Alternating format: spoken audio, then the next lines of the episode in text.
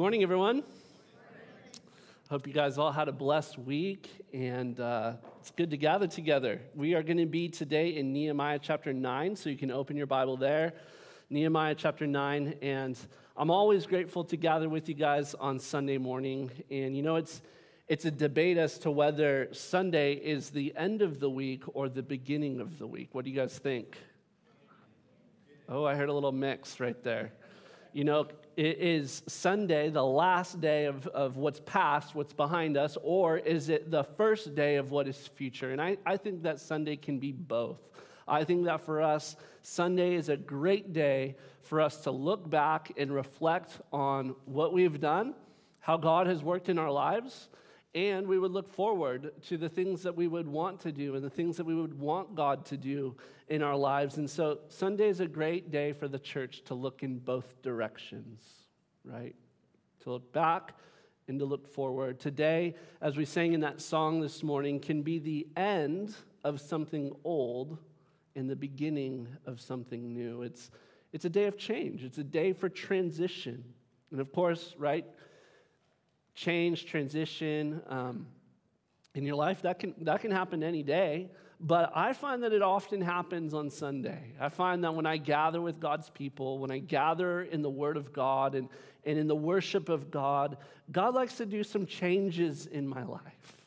And that sort of thing happened for the Israelites, as we're going to see here in Nehemiah chapter 9. They were at a point of change, they were at a point of spiritual renewal.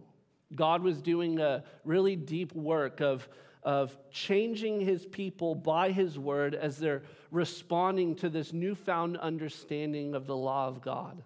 And so they're looking back, right, in reflection of their past history. And they're looking forward and they're, they're making requests to God for the things that they would want Him to do in their future. They, they see things in their history that they don't want to repeat in their future.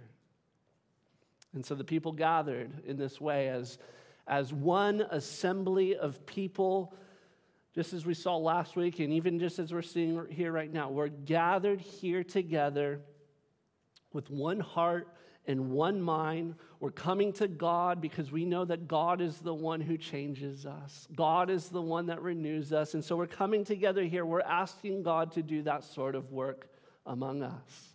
And so that's what we're going to see today as we're in Nehemiah chapter 9. We're going to see people having change come into their lives as they turn away from sin and they turn back to God. And as Ben Kai said, we have a word for that in the Bible. It is called repentance. And you know, repentance is something that is often met by people with sort of like a, ooh, we're talking about repentance today, right? It's going to be a heavy one. But, but repentance, as we know from, for instance, what Peter said uh, in his first sermon to the church, that it's the kindness of God that leads us to repentance. And that when we repent, times of refreshing come upon us. And so it's a good thing, it's a God thing that He is always calling us to do.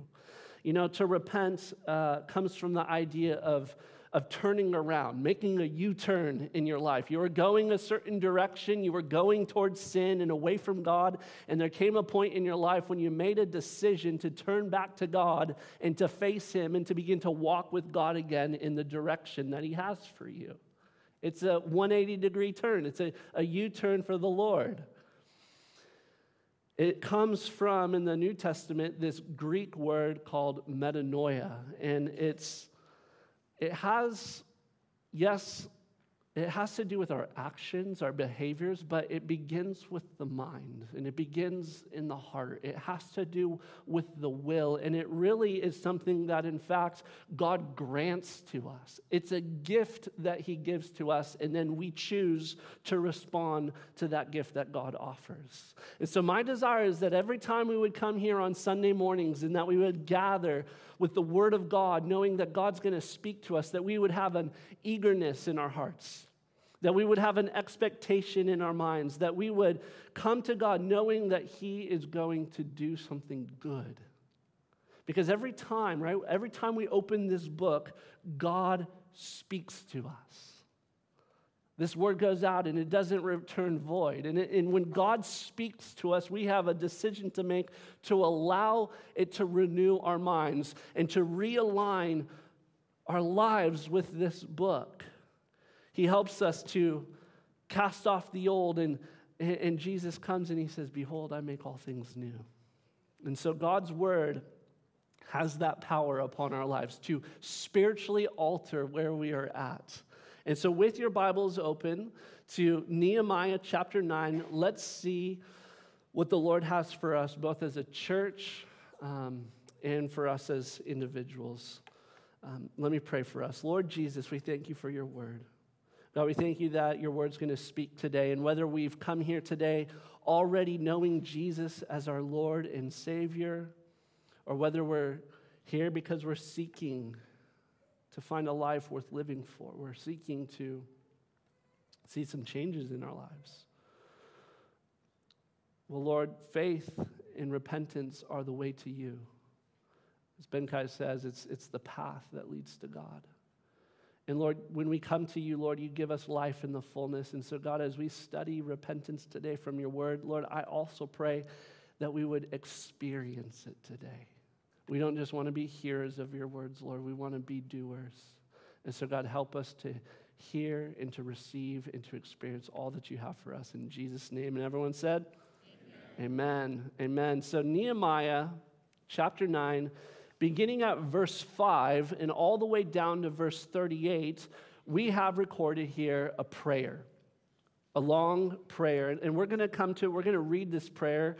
It is. Uh, 1,213 words. That's how long this prayer is. And if you read it out loud, it takes about eight minutes. So a little later in the message, we're going to uh, all read that prayer together. But it's interesting to me to think that the longest prayer in the Bible only takes eight minutes to speak. Think about that. It tells us that our prayers don't have to be long to be effective. And let me tell you a few things about this prayer. This prayer, it, it wastes no time in getting to the point. It's a very direct prayer. And it's a prayer that recounts thousands of years of God's redemptive history. Therefore, it's an informed prayer. And lastly, it puts God in his proper place, which is high and lifted up. And it puts us in our proper place, which is to be made low, to be humbled. And therefore, it's a humble prayer and one that exalts God for who He is. So, this powerful prayer, which we're going to get to, there's, there's going to be a lot that we're going to glean from it today. But before we get to the prayer itself, what we want to do is we want to set up the picture in our minds of how the people of Israel were gathered together as they prayed this prayer to God. And so, in verses 1 through 4, we're going to see that picture. It says, Now on the 24th day of this month, the people of Israel were assembled with fasting and sackcloth and with earth on their heads. And the Israelites separated themselves from all foreigners and stood and confessed their sins and the iniquities of their fathers. And they stood up in the place and they read from the book of the law of the Lord their God for a quarter of the day. For another quarter of it, they made confession and worshiped the Lord their God. On the stairs of the Levites stood Jeshua and Bani and Kadmiel, Shebaniah, Bunai, Sherebiah, Bani, and Chenani, or Chenani. And they cried with a loud voice to the Lord their God. Man, when we get through Nehemiah, I'm, I'm excited to be in the New Testament where the names are a little bit easier to read. but we see there in verse 1 that a timestamp was given in verse 1. It says it was the 24th day of the month. And in chapter 8, which we studied last week, we saw that the people gathered at the city gate called Watergate and they read from the scriptures. Ezra stood on the platform and the people listened as the scriptures were read. And they did that, as it says, on the first day of the seventh month, which also happened to be a Jewish holiday. It was the Feast of Trumpets. And this was supposed to be a day of joyful celebration that God had commanded his people to celebrate. But when they read from the book of the law, the people were cut to the heart and they began to weep and mourn over their sin. They heard and they understood God's word and they realized, oh, how, how they had fallen so short of God's standards that He had set up for them. And so the people were weeping and they were mourning. However, Nehemiah came to the people and he told the people, Do not weep, for this day is holy. They were told not to grieve and that the joy of the Lord was their strength. And they went out from that place and they, they ate the fat and they drank the sweet wine and they went and they rejoiced in the Lord. And then the next day, the fathers came and they gathered with Ezra to study God's book. And as they did that, they rediscovered another festival that came just after the Feast of Trumpets. This time it was the Feast of Tabernacles, where for a week the people went and they, they went into the mountains and they, they grabbed all these leafy branches and they came and they made temporary dwelling places in order to remember how God had led his people through the wilderness wanderings. And, and it, was a, it was like a big campout for the Israelites as they were there sleeping in these booths. And that feast ended on the 22nd day of the seventh month with a solemn assembly. And so here's where we pick up with the people of Israel. It is the 24th day of the seventh month, which means that it's two days after the Feast of Tabernacles. You're thinking, wow, Daniel, how's this all like relevant information? Well, let me just simply make this point is that if you're tracking with me, this means that it had been a little over three weeks since they had first heard and understood God's law and were deeply convicted about their sins. But remember, right, they, they, had to press the pause button on their sorrow over their sin. They, they were commanded to celebrate the holy day that God had commanded his people to keep. And so Nehemiah is telling, hey guys, stop weeping about your failures. Be happy. Go rejoice. But the people didn't forget about that first day when they were deeply moved by the word of God. And so they went back to that day. They went, they went back to those feelings that they had first felt when God's word was heard and understood. When they realized how they had missed God's mark. That's, that's actually what sin means, is to miss the mark.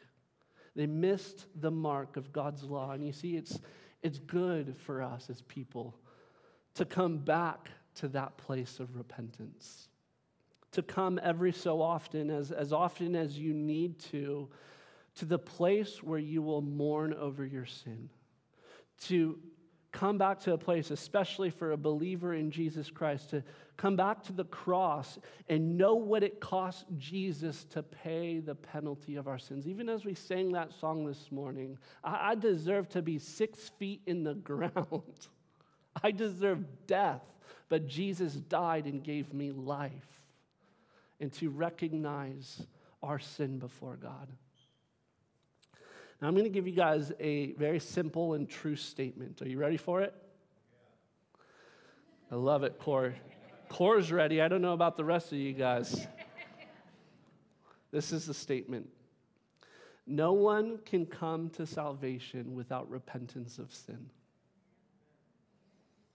Now, if you're a believer in Jesus Christ, you've repented of your sins, then there, there should be a day or, or perhaps a season where you can think back and you can remember how you were broken over your sin and your shame, and you called out to God to save you from your sin and to give you life.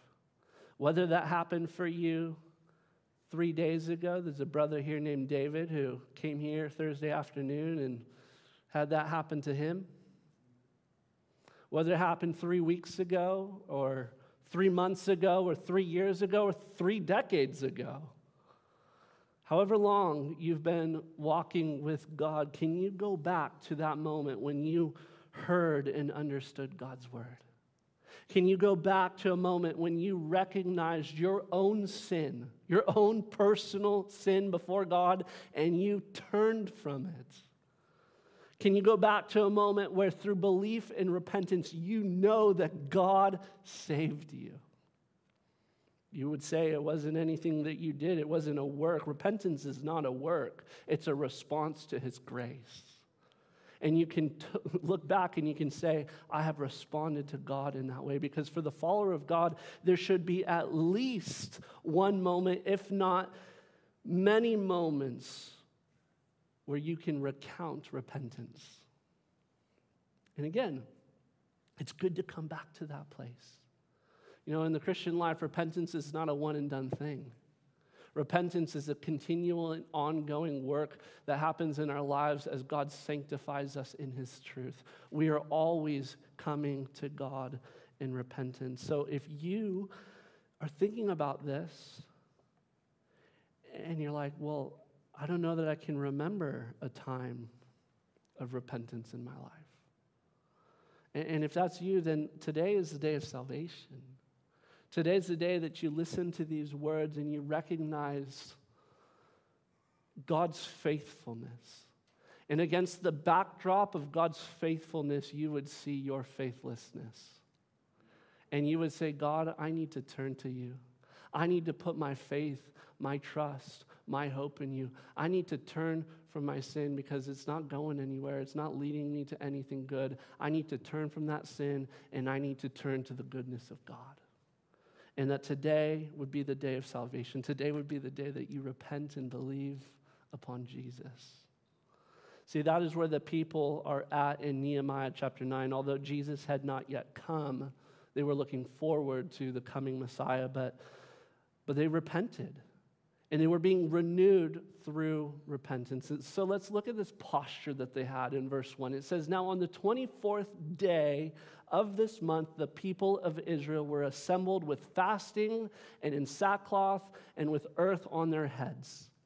So here the people are gathered. There's three things that are described to speak about how humbled these people were. First, it says that they fasted, which means that they uh, temporarily gave up food in order to deny the impulses of their fleshly desire. That's what fasting is it's, it's temporary putting something that is a distraction or a hindrance from you drawing close to God. Not that food necessarily is that, but it, you spend that time seeking God, and that is what they did. They also wore sackcloth. They put on these scratchy clothes made out of black goat hair. Does anybody have a black goat hair jacket in their closet? No. See, these sackcloths were like, like burlap. You know, the things that you do like the at harvest festivals, the little races? They wore those.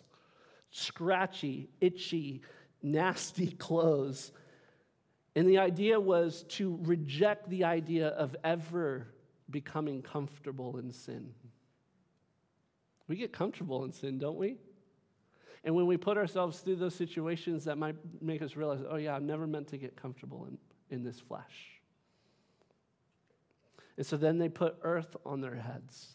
They covered themselves in dirt or ash. And what that was, was to demonstrate their humility before God, knowing that God had even made them from the dust. Into dust they would go trusting that God would see these works. Um, but these works, although they were outward, and, and, look, you could fast, you can wear sackcloth, and you could put earth on your head, but God's not doing anything in your heart. But for these people, we see that these outward actions were demonstrating an inward humility. They were, they were having a physical expression that would represent their spiritual brokenness. They were taking what they were feeling in their souls and they were putting it on their bodies. And so the people in verse 2, it says that they also, the Israelites, separated themselves from all foreigners and stood and confessed their sins and the iniquities of their fathers. So they gathered together as the Israelites, the chosen people of God, and they separated themselves from all non Jewish people because God needed to do a work among his people to bring them back to worshiping him alone. And, and, the issue was is that the foreigners often brought with them the worship of foreign gods. We see this repeated all throughout Israel's past, where, where God's people would join together with foreigners, often through marriage, and then by doing that, they would join together in the worship of other gods. That was the downfall of King Solomon. And the Jews knew this about their past. They knew the temptation that, that the people would want to be with someone or have something that Yahweh hadn't given to them. They, they didn't want what God had to offer. They're, they're like, oh, what would they have to offer?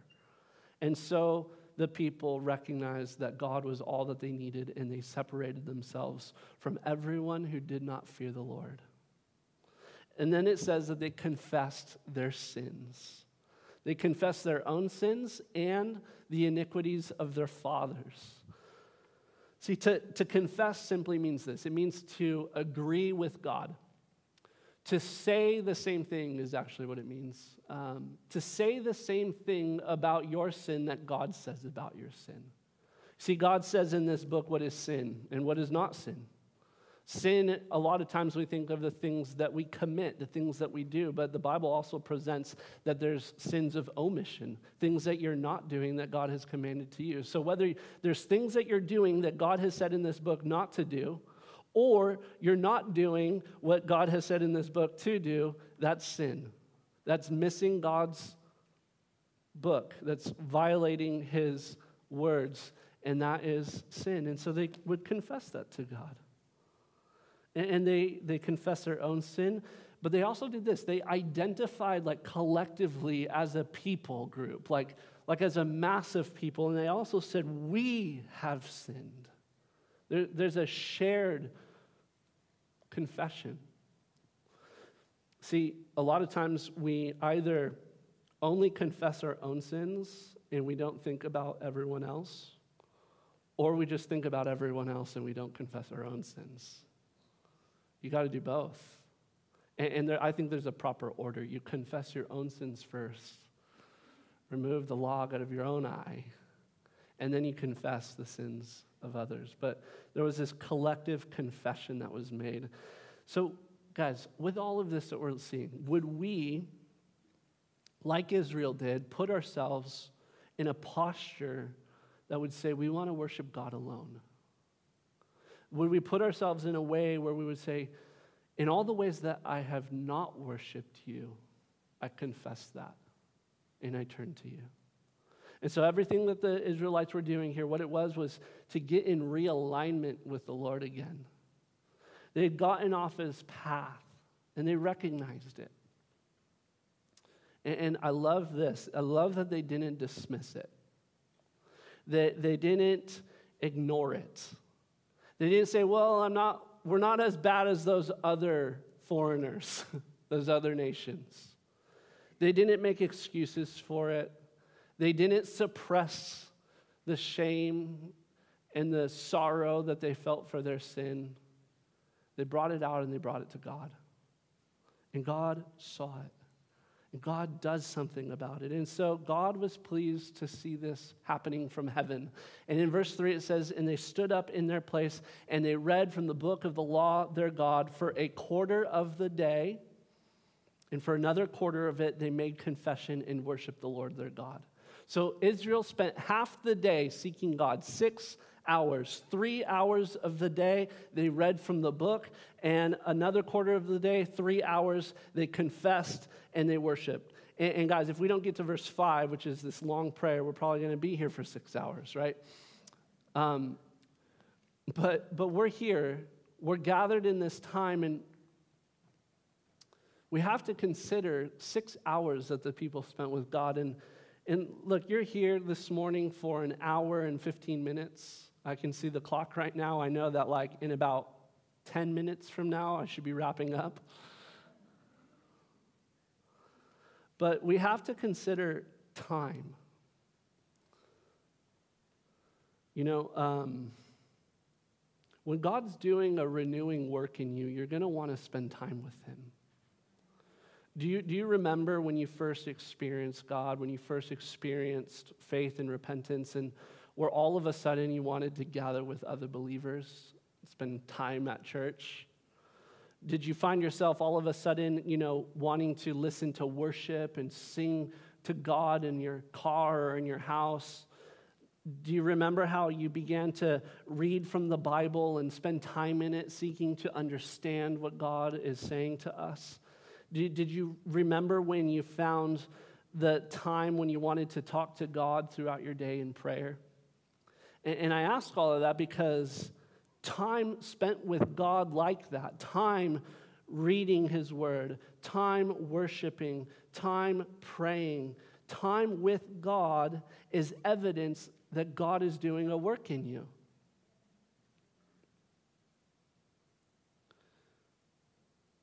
Because, guys, if we have in our faith like this rushed mentality where during the times that we spend with God, all you're thinking about is, man, when can I be done with this?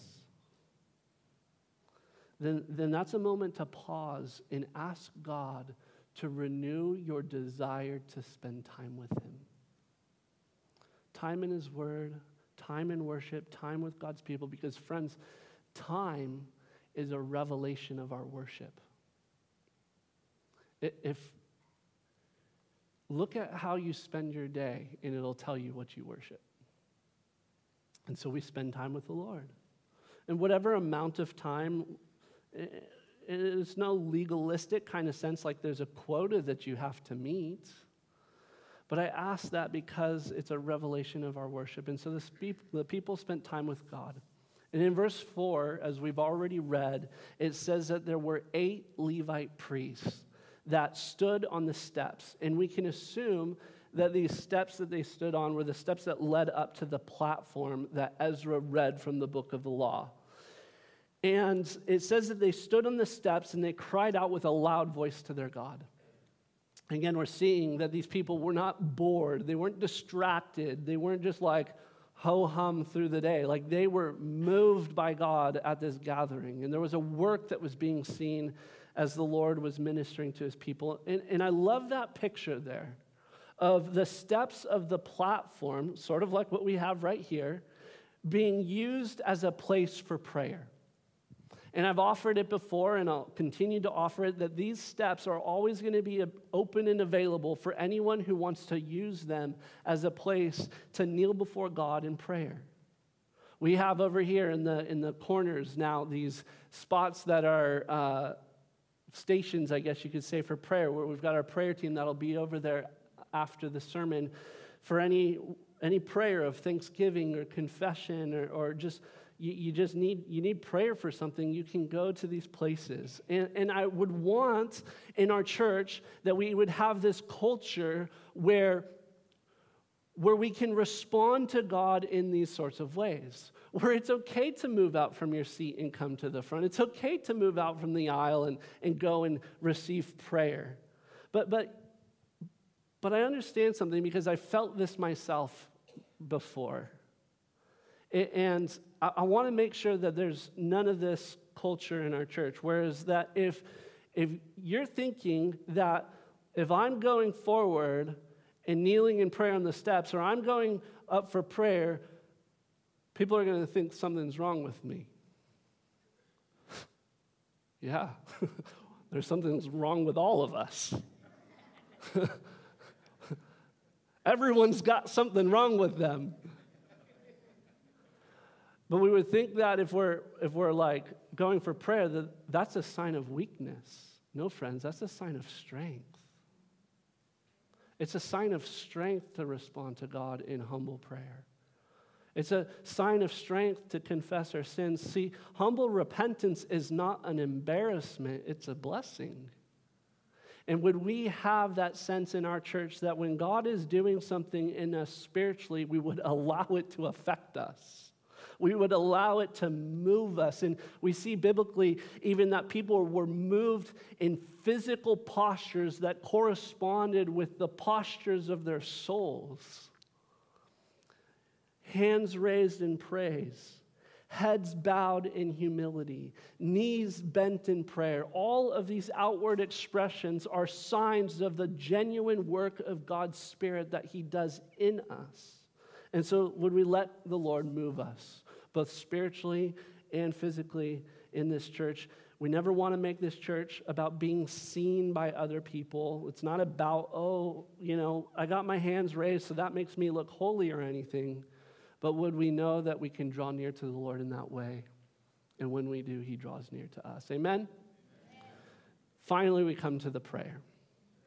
In verse 5, it says, Then the Levites, Jeshua, Kadmiel, Bani, Hashbaniah, Sherebiah, Hodiah, Shebaniah, and Pethahiah said, Stand up and bless the Lord your God from everlasting to everlasting. So, this is what we're going to do. We're going to do what the Israelites did on that day. We're going to stand up wherever you are. If you're able to stand up, would you stand to your feet? And this posture of standing, what it does is it signals to the Lord and to us that, that we honor God, that we honor His name and His word. And, and as we're going to pray this prayer, I love how the prayer begins. The, the Levites said, Bless the Lord our God from everlasting to everlasting. And so, as we stand right now, what I'm going to do is I'm going to read uh, this prayer out loud, and, and we're going to agree with it. So, do your best. If, if following along by reading in your Bible is the best way to, to do that, if, if just closing your eyes and listening is the best way to do that, let's do this. Let's pray. I, am going to read it, and, and we'll receive it as a prayer and we're going to agree with it. So, starting in verse 5, kind of down toward the end where it says, Blessed be your glorious name, we're going to read. You guys ready? All right. It said, says this. So, we're all standing. It says, Bless the Lord our God from everlasting to everlasting. Blessed be your glorious name, which is exalted above all blessing and praise.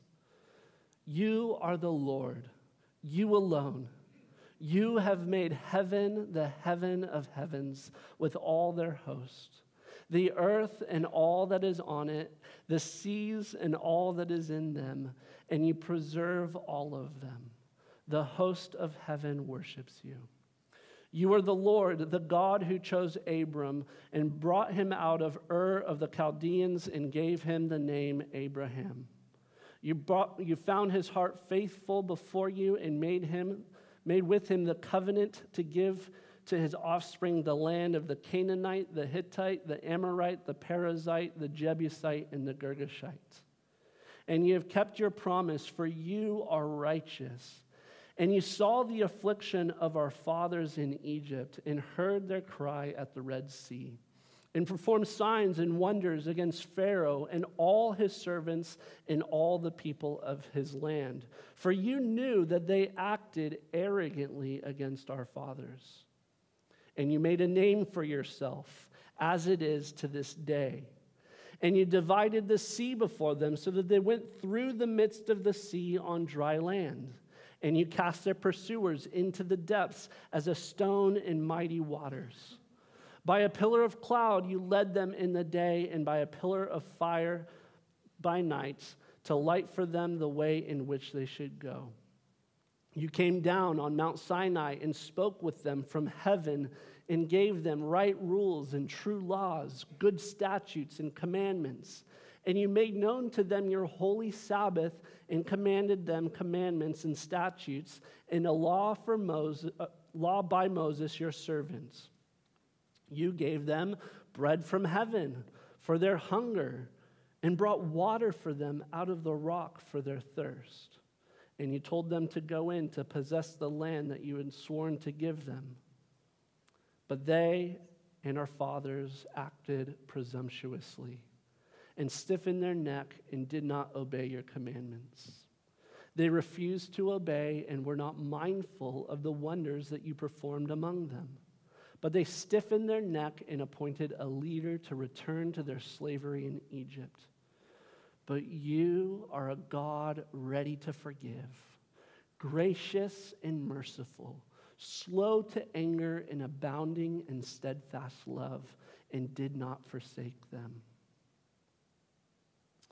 Even when they had made for themselves a golden calf and said, This is our God who brought us up out of Egypt and had committed great blasphemies, you in your great mercies did not forsake them in the wilderness.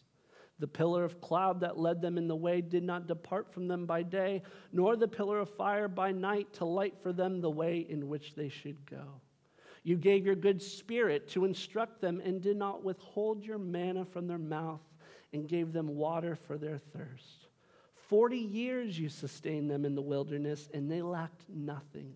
Their clothes did not wear out, and their feet did not swell. And you gave them kingdoms and peoples and allotted to them every corner. So they took possession of the land of Sihon, king of Heshbon, and the land of Og, king of Bashan. You multiplied their children as the stars of heaven, and you brought them into the land that you had told their fathers to enter and possess. So the descendants went in and possessed the land, and you subdued them before the inhabitants of the land, the Canaanites, and gave them their hand, gave them into their hand with their kings and the people of the land, that they might do with them as they would. And they captured fortified cities in a rich land and took possession of houses full of all good things cisterns already hewn, vineyards, olive orchards and fruit trees in abundance. So they ate and were filled and became fat and delighted themselves in your great goodness. Nevertheless, they were disobedient and rebelled against you, and cast your law behind their back and killed your prophets who had warned them in order to turn them back to you. And they committed great blasphemies. Therefore, you gave them into the hand of their enemies who made them suffer. And in the time of their suffering, they cried out to you, and you heard them from heaven. And according to your great mercies, you gave them saviors who saved them from the hand of their enemies. But after they had rest, they did evil again before you. And you abandoned them to the hand of their enemies so that they had dominion over them. Yet when they turned and cried to you, you heard from heaven, and many times you delivered them according to your mercies. And you warned them in order to turn them back to your law. Yet they acted presumptuously and did not obey your commandments, but sinned against your rules. You guys see the pattern? Which, if a person does them, he shall live by them. And they turned a stubborn shoulder and stiffened their neck and would not obey. Many years you bore with them and warned them by your Spirit through your prophets, yet they would not give ear. Therefore, you gave them into the hand of the people of the land. Nevertheless, in your great mercies, you did not make an end of them or forsake them, for you are gracious and merciful God. Now, therefore, our God, the great, the mighty, and the awesome God who keeps covenant and steadfast love, let not all this hardship seem little to you that has come upon us, upon our kings, our princes, our priests, our prophets, our fathers, and all your people, since the time of the king of Assyria until this day. Yet you have been righteous in all that has come upon, upon us, for you have dealt faithfully and we have acted wickedly. Our kings, our princes, our priests, and our fathers have not kept your law or paid attention to your commandments and your warnings that you gave them. Even in their own kingdom, and amid your great goodness that you gave them, and in the large and rich land that you set before them, they did not serve you or turn from their wicked works. Behold, we are slaves to this day in the land that you gave to our fathers to enjoy its fruits and its good gifts. Behold, we are slaves. And its rich yield goes to the kings whom you have set over us because of our sins. They rule over our bodies and over our livestock as they please, and we are in great distress. Because of all of this, we make a firm covenant in writing. On the sealed document are the names of our princes, our Levites, and our priests. Amen? Amen. Amen. You guys could sit down. Um, what do you guys think about that? Powerful, right? What do we see in that prayer? We see a lot. We see God's redemptive history from Abraham to Moses in verse 7 through 8, from Moses to Joshua in verse 9 to 23, from Joshua to Judges in verse 24 to 26, and from Judges to the time of Nehemiah in verse 27 to 31. It's recounting God's redemptive plan through history.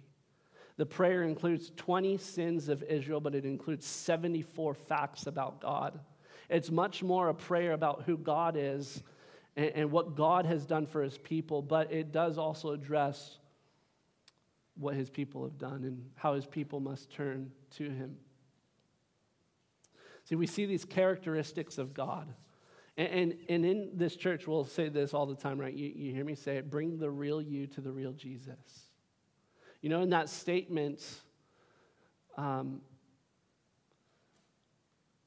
God is constant. He's the variable that never changes. We are the ones that are always changing. We are the variable in that statement. So, to bring the real you to the real Jesus, Jesus never changes. He's the same yesterday, today, and forever. And I just want to also remind you that, that you know, the God of the Old Testament is not like a, a different sort of angry, mean, grumpy, wants to, you know, lash out on you, God. And then the God of the New Testament, you know, is, is this kind, gentle, sweet, forgiving God. No, the way that God reveals himself, even in the Old Testament, in that great statement that um, slow to anger, abounding in steadfast love. He is compassionate. He is glorious. He is righteous. He is great. He is mighty. He keeps covenant. He never forsakes. He leads people with his presence. He rescues us from our enemies. He feeds us, clothes us, satisfies our thirst. He gives his good spirit to instruct us. He gives us land and shelter and family and clothing. He delivers his people time and time and time again, even if it's the seventh or eighth or hundredth time that his people come to him in repentance, he always forgives, he always restores, he always brings his people back because God is constant. We are the variable. We were meant to worship our Creator, and yet we are often found in affliction of sin, crying out to God. We are arrogant and God needs to rescue us. We are presumptuous, where we stiffen our necks and disobedient. We do not obey God's commands. In fact, we refuse to obey. We're not mindful of the wonders of God, even when they're right before our eyes. We worship idols and commit blasphemies. We cast God's law behind our back and stiffen our neck to Him and give Him the cold shoulder. We then cry out to God and come back and say, Oh, God, I'll never do it again. I'll never do it again. I love you, God. And then what do we do?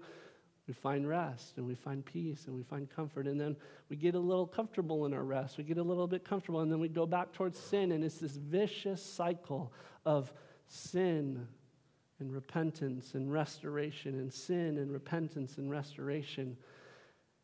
And, and that is how it was in the Old Covenant. That's still how it is today. But see, what the Israelites were operating under was the old covenant. We have a new covenant. In the next chapter, it says they're going to make a covenant with God where if they disobey, God will curse them. And if they obey, God will bless them. Do you know that the promise of the new covenant removes the curse part? Because Jesus was cursed as he hung upon a tree to forgive us of our sins that Jesus left heaven and came to earth in human flesh, and he perfectly obeyed God. He fulfilled the law. He didn't come to abolish the law, but he perfectly fulfilled it, something that you and I could never do.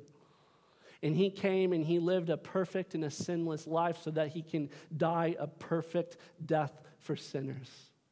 And when we repent of our sin and we turn to Jesus, God blesses us in the Son. God sees us as he sees his Son, Jesus Christ, which is perfectly righteous, perfectly obedient, perfectly good. And he gives even his good spirit, not just to instruct us, but to dwell in us, that we might be obedient children of God we have received such a great promise in the new covenant that God has removed the curse of sin so that you can obey God, that you can walk in obedience with your Savior. But if you're if you're human, you know the struggle.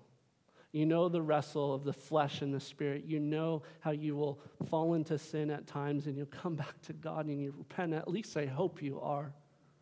I hope that when you, as a believer in Jesus Christ, when you offend your master, you come to him in repentance. And every time we do, he forgives us. And I just want to declare a, a, better promise over us the promise of the new covenant that the, that the Israelites long to see and we have today, where God came in the flesh and perfectly obeyed on our behalf. It says this in Romans chapter 8 So there is no condemnation for those who belong to Christ Jesus. And because you belong to Him, the power of the life giving Spirit has freed you from the power of sin that leads to death. The law of Moses, which the Israelites were following here, was unable to save us because of the weakness of our sinful nature. So God did what the law could not do. He sent his own son in a body like the body we sinners have. And in that body, God declared an end to sin's control over us by giving his son as a sacrifice for our sins. And he did this so that the just requirement of the law would be fully satisfied for us, who no longer follow our own sinful nature, but instead follow the Spirit. That's the gospel. Have you received it? That's Romans chapter 8, verse 1 through 4 in the New Living Translation. Amen? Amen? Let's pray. Let's bring the worship team up and let's respond to God today. It's time to respond. It's time to let God's word that has washed over us renew us. And God renews his people by repentance. So let, let me pray Lord Jesus, thank you for this wonderful morning. Thank you for your people here who have gathered because they want to follow you, Jesus. They want to obey you, God. And Lord, it's not a it's not a matter of if we have sinned. We have all sinned and we have all fallen short of the glory of God. There's none righteous, no, not a single one in this room today. But Jesus, you are you were perfectly righteous as you came and lived in a body like ours. It says in Hebrews that in your fight against sin, you haven't resisted to the point of shedding blood. and the beauty is that you have Jesus. You shed your blood, which we're going to sing about right now. And your blood is the blood of the new covenant. We we want to commune with God. We want to take your body and your blood, your perfect sacrifice, and we want to receive it as the full satisfactory payment for our sins. And God, I pray right now for anyone here. And as you're here, if, if you've heard this message today and you're saying, I want to come to Jesus. I want to turn from my sin and I want to turn to God. I haven't done that. I can't recall a time in my life where I've, I've turned from my ways and I've turned toward God's ways. And, and if you're ready to do that here today, everyone's got their heads bowed. You, you just lift up your hand so I can see you. Anyone here? I see you right back there. Praise the Lord. Praise God. I see you over here. Yes. Amen. See you over there, sir. Okay. And, also, I want to give an opportunity. Um, there's this word called rededication that we often will use, but it, it's really just a, a word for repentance. Where if you have not been walking with your God, you know Him, you know the truth, you know the gospel, you've heard it, you've received it, but you, you have not been walking with Him and you know it. And God's word has shined a light today on your life, and, and, it's exposed the places that you know you need to turn to Him. And, and If you're ready to rededicate your life to Jesus, would you also raise your hand? See you too. Praise God. Praise God. Now, the raising of the hand, all that was was just a, a physical representation of an inward reality. So, Holy Spirit, I pray you do the work in each one of these believers. I pray right now for those who raise their hand to receive you as Lord and Savior, that right now they would pray whatever prayer they can that would confess their sin, confess their need for you, and recognize Jesus as God and Savior of their lives. I pray they pray that prayer with you right now. For anyone who is rededicating, Lord, I pray that they pray a prayer right now that would confess their sins, that would turn back to you and say, God, would you renew and restore me? I want to walk with you closer. I, am I'm, I'm done with this distance that I feel between, between you and I.